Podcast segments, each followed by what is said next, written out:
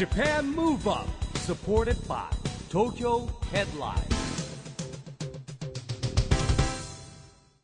こんばんは。日本元気にプロデューサーの市木浩司です。ナビゲーターのちぐさです。 Japan move up、 この番組は日本を元気にしようという東京ムーブアッププロジェクトと連携してラジオでも日本を元気にしようというプログラムです。はい、また都市型フリーペーパー東京ヘッドラインとも連動していろいろな角度から日本を盛り上げていきます。はい、さあ市木さん、はい、マスクしてますけれども、うん、予防ですか？僕予防。あ、じゃあお元気です？全然。風邪はもう何十年も引いてないんで。風邪を何十この間引いてたじゃないですか。あれ風邪？あれ風邪ですよ。あ、そう。鼻ズビズビの。あれ花粉症かなとか。いやいやいやいやいや、ちょいちょいだよ風邪は引いてると思いますけど。でもインフルエンザはなってないですよね。うん、もう何年もね。一応一応予防注射打ってなってないですね。毎年打たれてるんですか？一応打っちゃいますね。うー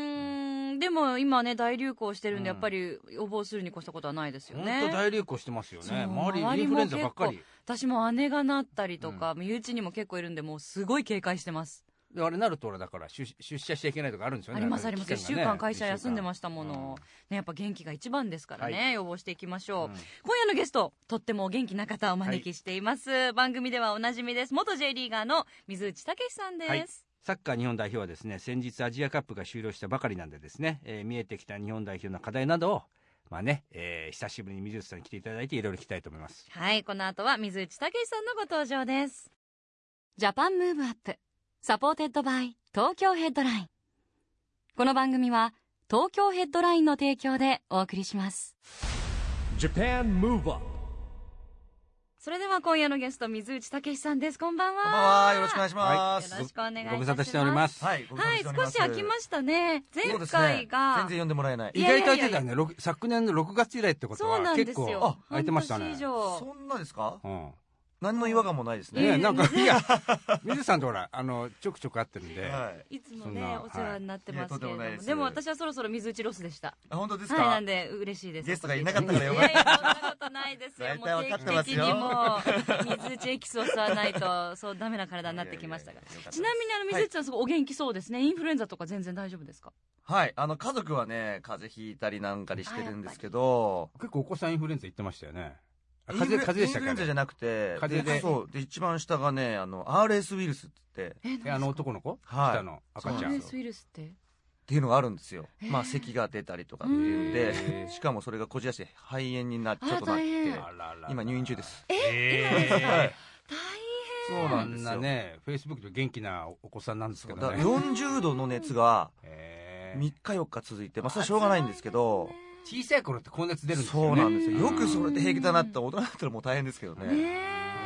え。え、でも早く退院ね。そうですね。してくれるといいですね。じゃあ水内さんもでもお体には気をつけて、うつらないようにね、ご家族の中でも広がると大変ですね。そうですね。それは気をつけてます。でも、えー、今日は水内さんはお元気そうということで、はい、ぜひですね、今日お越しいただいたのはやっぱ他でもありません、うん、サッカーアジアカップが開催されましたが、はい、負けちゃいましたね。日本ね負けましたね。決勝でカタールにいちたいさんで、はい、はい、敗れてしまいました。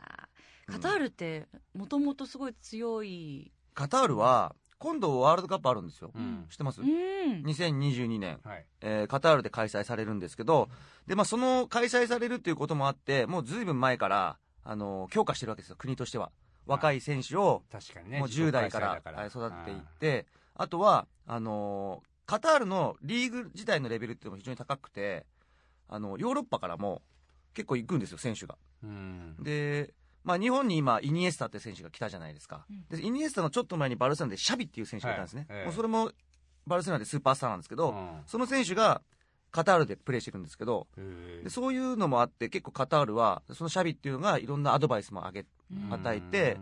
国を上げて、もうそのシャビもそうだし、えー、いろんな外国人選手を呼んでカタールリーグのレベルをアップして、うん、だからもう選手たちはあのー、国外に行くんではなく、うん、いい選手も大体国内でやってるカタール。なるほどね。でそこの中で強化して、あとはまあえー、練習もそうだし指導者も含めていろいろ入れていって、で今回のカタール代表の監督っていうのはあのバルセロナの下部組織でもやってた方で、まあ、スペイン風スペイン流でやっていたんですよね、まあ、まさにその本当そういうプレーがやっぱ随所にも見られましたね。でもこれ事前には日本が勝つっていう感じの、はい、言われてましたよね、あのー、だから余計反動があるんでしょうけど、はい、アジアで一番強いと言われたのが、まあ、イランなんですけど、でまあ、そのイランに準決勝で本当にいい勝ち方をしたので、うん、あ、日本やっぱ強えなみたいな感じもあって、で僕もまあ決勝でも普通にやれば本当負けないとは思ってたんですけど、うん、負けましたね、うん、だから多分ねこれ選手たちもちょっと試合のこうは始まってからもちょっとねふわっと入っていった感じするんですよね。あ、選手たちの話もなんかこう記事でもそうだしいろいろ聞いていくと、うん、やっぱりイランに勝ったことでまあ次もいけるだろうと、うん、で ユーエーイー はね、カタールに負けてホームではないですし、うんまあ、カタールだから、まあ、若いチームだしこうある程度対策しとけば、まあ、勝てるだろうなっていうのがどっかで多分誰かしらあったと思うんですよ、うんまあ、やっぱそれだと今はもうアジアでも勝てない状況にはなってきてる部分はあります ね, わけですね。でも非常にいいチームでしたカタール。うーん、うん、ちなみにスペイン流ってどういう流なんですか？あのパスをよくつなぎます、まあ、日本もしっかりパスをつなぐってことをやるんですけど、あのー、こアジア日本がアジアに対してやるとやっぱ日本ってすごいボールを回せるんですね、うん、で相手がアジアのチームがこうしっかり守って、まあ、カウンターですよね、ボールをポンと早く渡して速い選手が行く、うん、っていうのでよく日本は負けるパターンはそうなんですけど、うん、で今回のこのカタールに関しては、まあ、それだけではなくあのすごくボールもしっかり回しますしあとは速い選手もいるのでそこの特徴を生かしながら、うんでまああのまあ、まだまだ雑な部分はあるんですけどそのしっかりボールをつなぎましょうっていう自分たちのボールを大事にしましょうっていうところから始まってますね。うーん、うん、なるほど、うん、なるほどね。でもなんでしょうやっぱりこう日本代表って勝ってるうちは何も言われないんですけど、はいはいまあ、監督も大絶賛だったのがそうです、ね、いっかい負けるとやっぱりいろんなことが出てきますね、まああのー、今回逆に、まあ、当然優勝できればよかったんですけど、うんまあ、負けたことで、うん、その選手の気持ちって部分も変わってくると思いますし、うんまあ、課題もね、はい、あのアジアのレベルっていうのも感じたと思うので、うん、あの危機感は出たと思います、うんまあ、それは逆に良かったと思いますけどね、うん、やっぱアジア全体のレベルが今もう上がってきてるんですか？上がってますね、まあ、日本はどうなのかっていうこともね、まあ、世界ワールドカップもこの前も去年もねありましたけど、うん、まあ決勝トーナメントは行ったけど逆に世界からすればあアジア日本のレベルも上がってるって言われてるかもしれないんですけど、うん、あの例えば、まあ、中東のカタールとか例えばイランとかっていうのはある程度の力があるっていうのはもう分かってるんですけど今回例えばベトナムとか、うんまあ、タイとか、うん、その東南アジアですよね、うん、そこの地域のレベルが上がってるっていうのにはちょっと驚きですね。まあ噂では聞いてましたけど特にベトナムとかあの辺っていうのは日本の指導者が行くことが多かったんですよ派遣されて、はい、だけどもう今はねあのベトナムなんかでもそう外国の選手を呼んだ監督を呼んだりあの、まあ、本当中国韓国だけではなくその東南アジアのレベルが非常に上がっている。へだ日本にも来てるんですよ東南アジアの選手とかタイの選手も来てますし、ね、いやなんかやっぱ見て国力がだんだんアジア上がってくるからって裕福になるとサッカーとかスポーツとかに行くんですよね。そうなんですね、まあ、一番多分手っ取り早い部分があると思うんですよ、まあ、お金がかからないっちゃかからないので道具がいらないじゃないですかサッカーって、うんうん、確かにどこでもやれるっていうのとあとはそういう環境ですねグラウンドとかそういうものができてくればやっぱり選手たちもいい環境できますし、うん、そうするとあの給料も上がっていくと国内リーグもね、潤うし海外からも選手が来て、うんまあ、昔の J リーグ日本で始まった時もそうですけど、うん、そういう現象が東南アジアで今起きているのは現状ですね、うん、確かに他のスポーツに比べてあまりお金コスト面でいいかもしれないんですね。そうなんですよ、まあ、スパイ、小さい頃ねボールとスパイクっていうのはもう金かかりますけど、うん、でも南米なんか行ったら裸足でねあのグレープフルーツ蹴ってるとかっていう、えーあのまあ、落とさないでグレープフルーツを、ね、やるとリフティングがうまくなるとかっていうね噂は聞きますけど、えーまあ、マリでも何でも、ね、こう丸めてやればサッカーボールになるんで、まあ、でも一方ではプロになるとものすごいお金動くじゃないですか。そうです、ね、移籍金って何十億ってなんだこれみたいなね、まあ、移籍金はね本人に入るわけじゃないんですけどすごいですよねあれね、まあ、なんかこう練習とかの設備も野球とかと比べると例えばね、うん、こうピッチングマシンだったりとか、まあ、バットヘルメットだったりバットいっぽんいちまんはっせんえんぐらいするんですよ、ね、そうですよね、うん、だ大学野球息子あの甥っ子が大学行って野球やってるんですけど、うん、金属バットじゃなくなるじゃないですか、うん、木のバット、ね、そうすると木のバットになると折れちゃうから金がかかるっつって大変なんだ、えー、それだけでもでもそういうなんか経済的な面でもなんかそういう理由で国が、ね、サッカー強くなったりするっていうのもなんか面白いというかもう国を挙げてですよね。中国なんかはあのいまいち中国代表今一つ勝ってきてないですけどもう国策なんですよ。もうカタールもそうですけど国を挙げて、うん、あのサッカーを強くしようってなってるんで、うん、もう習近平さんがサッカー好きなんですよ中国は。へーだから各なんつうかなんとか賞とかあるじゃないですか、うん、ああいうところに何千億ってもうサッカーの予算を出してる、うん、すごいんですよ中国リーグは多分、ね、アジアの中では一番あのレベルもまあレベルも高くなってきてますし海外の選手あの本当さんじゅうおくとか年俸うわ普通にもらってるんですよ。いち試合勝つとはっぴゃくまんもらえるんだって。へー、すごいですよね。すごい具体的な数字。それ頑張りますよねブラジル人も。すごい、それはリアルですね。急にヨーロッパよりもちょっと金額としては高いので、まあ、強くなっちゃいますね中国ね。人間も多いし、うん、いやちょっとアジア全体の、ね、レベルとか今後、ね、どういうチームが頭角を現してくるのかっていうのも注目だと思いますが、あのちなみに、はい、水内さんからご覧になって今後の森保監督、はい、どうでしょうかね。まああの本当になんつうのかないい人なんですね、うん、であの厳しい部分も当然あると思うんですけど、すごく選手と会話をして、うん、で采配もそうですけど、やっぱその選んだにじゅうさんにんとか、まあ、そういう選手たち全員をこうちゃんと見てるっていうのは感じますね、うん、あの日本人のまあいいところってやっぱ言葉が通じる、うん、直で通じるので会話ができるっていうのは、ね、監督がね、うん、どうしても外国人監督だと通訳が間に入るんで、うん、本当のところっていうのがやっぱり分からない部分があるんですけど、うん、やっぱ日本人のいいところってそこだと思うので、うん、で、まあ、そこで会話をできて、まあ、選手たちからの信頼も得てますし、うん、まあ、今回ね決勝負けちゃいましたけど、あの内容的にもだんだん良くはなっていった部分もあるので、まあ、そういうところはあの選手たちとすごく話をしている、うん、であと実際試合になると、うん、あのサッカーって監督がどうどう言っても分かんないんですよ、うん、やるのは選手たちなんで、うん、その選手たちが、あのー、選手たちに対して自分たちでどうしたらいいかってことを考えろっていうようなことをあのメッセージとして与えてますね、うん、試合中の中で選手たちがすごく話し合ってやっているので、うん、そこはあのーまあ、まあいい形ってことですよね、うん、あのこうしろああしろっていう外国人監督よりは選手たちに自主性があって任せてる部分があるので、じゃあ本当雰囲気はいいんですね、こうチームとしてね。そうですね、うん、すごくいい雰囲気でやってた感じですね。そしてまた日本代表チームのロッカールームが綺麗に片付いていたってことが再びね取り上げられて海外で絶賛されているということですけれども、これ不思議なんですけど他の国あんまり綺麗にしないんですか。まあでも僕もそれはね見たことないから分かんないです、うん、例えばよく見るのはほらメジャーリーグのベンチとかひどいじゃないですか、ひまわりの種とかああいうのは、うん、であれをちゃんと片付ければいいですけど選手たちで片付けないじゃないですか。片付けないですもんね自分たちでね、うん、確かにね。だけどまああの日本代表のロッカールームはあのスタッフだけじゃなくて選手も一緒な、特に出てない選手、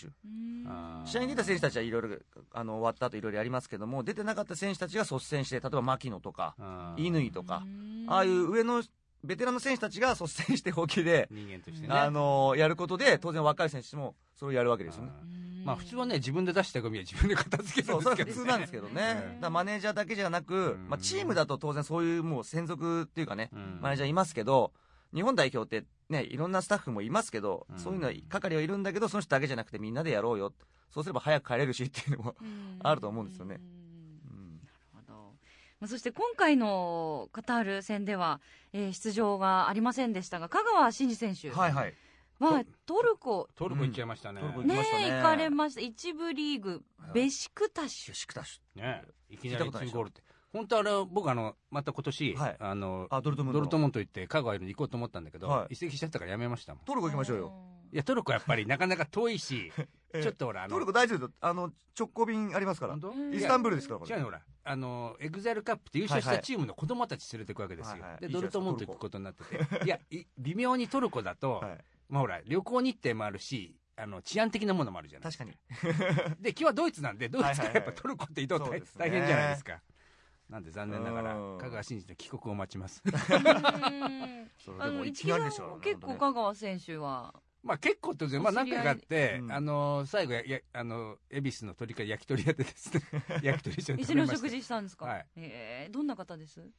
いやどんな方って言われても、まあ、高青年ですよね。だって普通にだってまだににじゅう代にじゅうきゅういやもうさんじゅう代ぐらいです。まだギリギリそうですね。だってほら僕みたいなおじさんから見たらもう高青年じゃないだってもう子供と同じぐらいの年だもん。下手した何食べてました何食べてました焼き鳥は焼き鳥だって焼き鳥は 何, 何が好きとかああつまんないこういうの意外に好きだったよみたい な, なんか、ね、焼き鳥食べた後にその食べた口でこう歯をねシーシーやるやったら怖いですけどねやってなかったですよね。そこまで見てないですね僕もね。でもあのデビュー戦でいきなりツーゴール、ね、いやいやすごいですよ。 ま, まああのまず行った時にあの歓迎ぶり、うん、香川の空港でもう本当に香川香川っていうもうそのスーパースター扱いですよね。だやっぱりそのワールドカップで結果を残しているドルトムントでもやってきたマンチェスターユナイテッドっていう世界で誇るチームでもやった本当にスーパースターが来たんだっていう歓迎ぶりだったんで、うん、多分本人もびっくりしたと思うんですよね、うん、でそういう中でこのデビュー戦途中から出て、ね、数十秒でいってん決めて、あのにてんめフリーキック、すごいフリーキック決めてましたけど、僕香川がフリーキック決めたの初めて見ましたよ。えー、ほとんど蹴らないですもん。あだなんであれで蹴ったのかもわからないですけど、多分蹴って蹴っていいぞと点差もあったんでって言われて蹴ったえ、まああの蹴りあのボールこうグーンってブレ玉って言うんですけど、ああんなの蹴れんだって長友もなんか言ってましたけど、あんなプレーあるんだったらやってくれ教えてくれよみたいな、ワールドカップで見せてくれよみたいなね。これやっぱトルコリーグもレベルはかなり高いんですか？高いですね。あのトルコってあの、まあ、当然ドイツとかスペインとかね、イングランドとかって比べると少しは劣りますけども、うん、すごく国内のリーグではやっぱり人気があって、うん、えーと、ヨーロッパチャンピオンズリーグっていうのがあるんですけど、うん、各そのクラブが優勝したようなチームがヨーロッパ中でまたリーグ戦があるんですね、うん、で、まあ、例えばバルセロナとかも試合しますし、ベシクタシっていうのも強いんで、うん、でここにバルセロナのチームが来るともう大ブーイング、もうごまんにんがもうトルコサポーターというかこのベシクタシのサポーターとかで、向こうでもう発煙筒やら何やらものすごいそのまあ治安よくねえなっていうのは感じてしまうんですけど、ただもうやる側にとったらもう奮い立つぐらいすごいって言ってました。で行く、行く側からするともう完全アウェーなんで、メッシだから応援するなんてことはないですね。へー、もうすごい大ブーイングで迎えるという、だそれぐらい熱いサポーター、熱い国民なのですね。で、まあ、その中でもこのペシクタシっていうチームはあの、まあ、みっつに入る人気チームなんですね、はい、であともういっこはガラタサライって言って長友が今いるチーム、えー、あとはフェネルバチェっていうチームがあるんですけど、まあ、そのみっつの中が大体もうリーグ優勝する、えー、そのヨーロッパの大会にも必ず出てくるチームであるんですね、えー、なるほど。ちなみに香川選手は今後あの日本代表に入ってくる可能性みたいなのあのコンスタントに試合出ていればあの入る可能性はあると思うんですけど、ただまあ今回、えー、とアジアカップ、まあ、一つの大会がこう終わってで森保監督になってまあ半年ですよね、うん、ワールドカップ終わってからで初めての大会の中である程度その森保さんもいろいろこうやっていこうっていうメンバーも含めていろんなこの頭の中でできてきたと思うんですよね。で若返ってますもんね。そうですね、まあ、若い選手も当然入れなきゃいけない入れなきゃいけないという、まあ、世代交代という部分で、うんでまあ、監督も言ってましたけど香川の場合は、まあまあ、プレースタイルは分かってるんで、うん、すぐいつ来てもある程度これぐらいやってくれるっていうのは分かってるのである程度その常に試合に出ていればいつ呼んでもおかしくないっていうのはあると思いますね、うんまあ、あとはやっぱりそのオリンピックの代表の監督でもあるので、うん、森保監督はもしかしたらそのオーバーエイジっていうにじゅうさんさい以上の選手はさんにんオリンピックサッカーの場合入れるので、はい、そういうところに香川を入れるとかっていうこともあるかもしれないですね、うん、多分入れないと思いますけど。あ、そうなんですねそっか、でもちょっと長期的にね動き見ていきたいですよね、まだまだね、はい、うん、今水内さんあの海外全部の世界でちょっと注目してる、はいまあ、チームだったりもしくはリーグでもいいんですけどありますか？まあ、やっぱりねスペインリーグはね、うん、あのバルセロナとかレアル・マドリードっていう強いチームがあるっていうのもあるんですけど、うん、でも今回このトルコリーグはあのダゾーンってあるじゃないですか、 J、ねね、リーグとか、まあ、野球も見れますけど、はい、それでトルコリーグもやってるんですよ。へー、だから普通に見れてしまうっていう。へー、もうすごいですね、どこにいても見れちゃうんですよ世界のサッカーが。そうなんですよ、だから香川のプレーなんかも本当僕もすぐあやっぱやってんだと思って見れちゃうんで、トルコリーグはでもねあのもし映像見る機会があったら見てほしいなと思います。その雰囲気、うん、そのスタジアムの、うん、あ本当すげえ企画入ってるみたいな、うんうん、トルコリーグがちょっと注目かもしれないですね。長友との試合も、うん、いつだっけなごがつにあるはずです、うんうん、長友のガラタサイってチームと香川のベシクタシチームあると思うので、その辺なんかねちょっと注目してもらえればなと思いますね、はい、ありがとうございます。それではここで水内さんに日本を元気にする一曲、はい、リクエストいただきたいんですけれども、はい、僕あの今週ちょっと沖縄に取材で行ってたんですけど、はい、で車に乗ってラジオ地元の エフエム 曲をこうつけたら一番最初に流れた曲なんですね。お、えー、沖縄で聴いたビギンで涙そうそうです。定番ですね。 Japan move up、 やっぱり地元沖縄でもよくかかってるんですねこの曲は。そういう感じですね、あの本当にラジオだけじゃなくて、うん、お店とかでも沖縄の曲って流れていて、うん、なんかあのー、やっぱり沖縄で聞く灘そうそうはいいですね、うん、なんか沖縄で飲むオリオンビールみたいな、うん、な, なんなんでしょうね、なんかそれを感じましたね。やっぱ気候もそうだし、うん、ゆっくりこう時が流れていくみたいな、ね、確かに。でもちょっと東京で聞いてもあったかい感じになりました、うん、元気になりました。水内さんの日本を元気にする一曲、ビギン灘そうそうでした。ラジオで日本を元気にするプログラム、Japan move up、市木浩二とちぐさでお送りしています。そして今夜のゲストは水内武さんです。引き続きよろしくお願いします。お願いします。よろしくお願いします。えー、水内さん、はい、えー、ついにですね、今月にじゅうににちからリーグが開幕ということで、はい、忙しくなりますね。早いですね。はい、これね、開幕すると、うん、もう今年が終わっちゃうんですよ、なんか。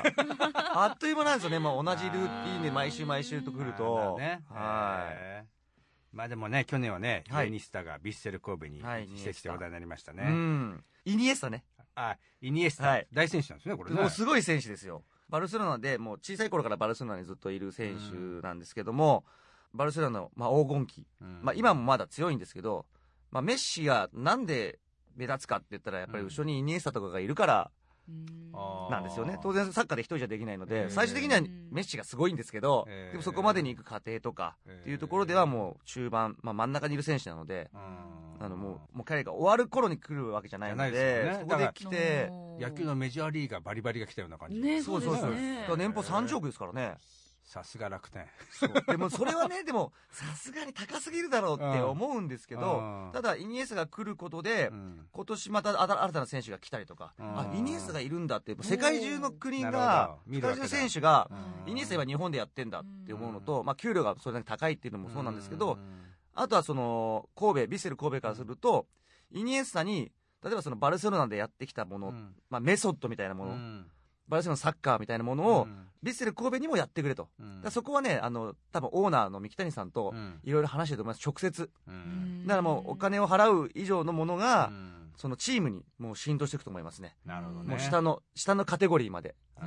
ん、ユースとか、まあ、高校生、中学生、小学生までイニエスタを見て育って、イニエスタがそこに多分足を運んで、うん、一緒にサッカーをやったりとか、イニエスタに一言もらったら子供たちはもうそれだけでときめくわけじゃないですか。すごいですね。そういうのをやってくれる選手なんですよ。だから人間的にも本当に素晴らしい選手だっていうのを聞いてるので、そこも含めてあの、まあ、三木谷さんは多分それだけのお金を払ってると思うんですよね。で見に行く価値は本当はあると思います。まあ、みんな僕らも、うん、あ、イニエスタ来るの見たいなと思って、うん、で去年も、まあ、レッズ戦で、まあ、やっぱりその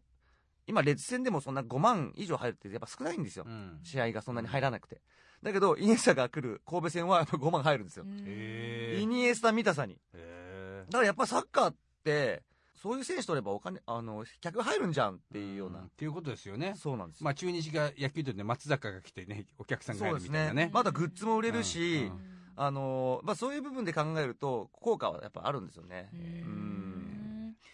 他にも大物選手、はいはいね、そうなんですよ、まあ、今年今シーズン結構あったんですよね、はい、ダビド・ビジャっていう選手がスペイン代表、この人はあのワールドカップでもバンバン点取ってますし、あの背はそんなに大きくないんですけど、スペインリーグからアメリカに行ったんですよ、うんうん、アメリカも結構いろんないい選手流れてるんですけども、でもそこから今度日本に来てくれて、うん、でこれもこの選手なんかもやっぱりイニエスタがいるから来るんですよ。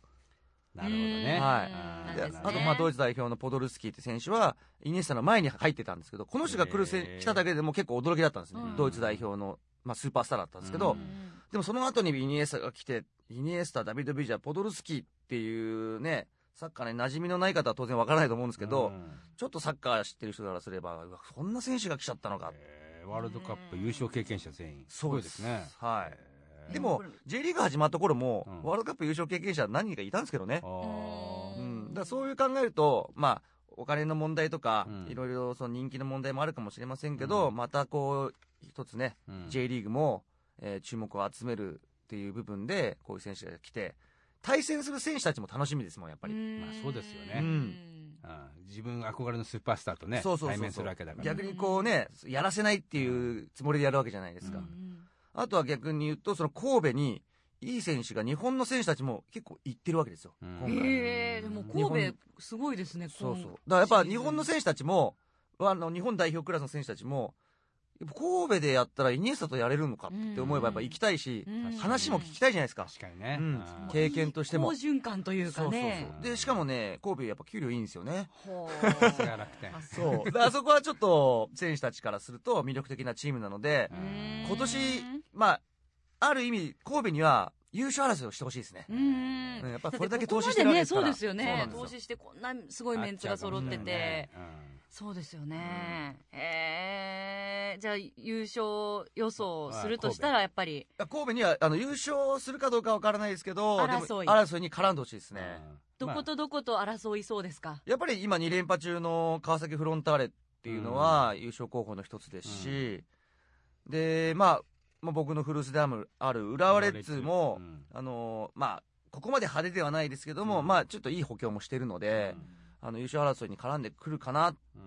というか、絡んでほしいし、うん、絡まないと仕事が増えないっていうね、うん、僕の中で。あとは本当、まあ、東京 エフシー 東京なんかも、あのー、やっぱりそういうチーム エフシー 東京だから浦和レッズ、うん、川崎フロンターレ、あとはもう神戸に優勝争いをしてほしいなっていうのは、うん正直思いますね。まあ本当ぶっちぎっても面白いんじゃないかなと思いますけどね。うんうん、ちょっと見どころ満載ですね。まあそう簡単ではないのがサッカーなんで、はいうんまあ、楽しみですね、はいはい。楽しみということですね。ありがとうございます。そろそろお時間が迫ってきてしまいましたが、水内さん、はい、でもお子さんも今下のお子さんが肺炎なので、そうなんですよね。もう早くねちょっとお時間、はい、上のお子さんお二人は大丈夫ですか？上二人いやでもね。咳したり風邪ひいたりするんですけどね、にばんめはねもう熱出したりなんか、うんでもインフルエンザにはなってないっていう奇跡なんですよね。水内さんの下の子のね動画とか僕楽しみに見てるんですよね。可愛いからね。可愛くてもね、もうねあっという間にいっさい経ってみたいな。なんでもう一日も早くあのまた元気いっぱいになることをお祈りしていますし、本当水内さんもお体にはお気をつけください。今日本当にお忙しい中どうもありがとうございました。今夜のゲストは水内武さんでした。 ジャパン move up。 今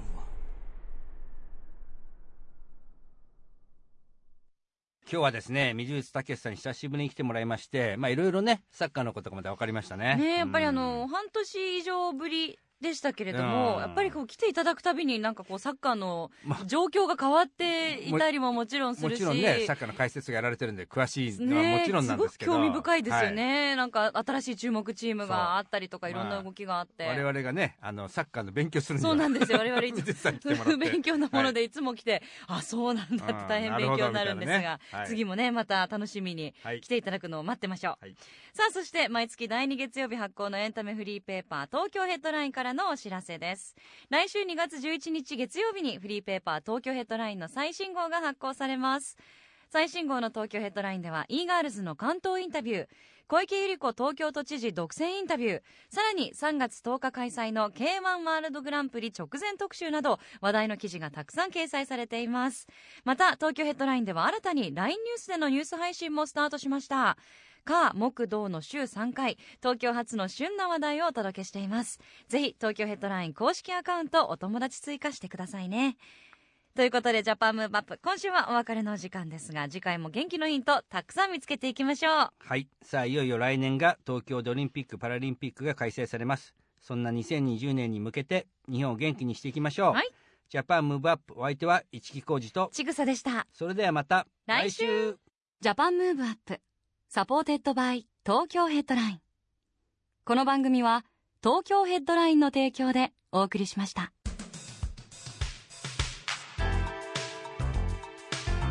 ジャパン move up。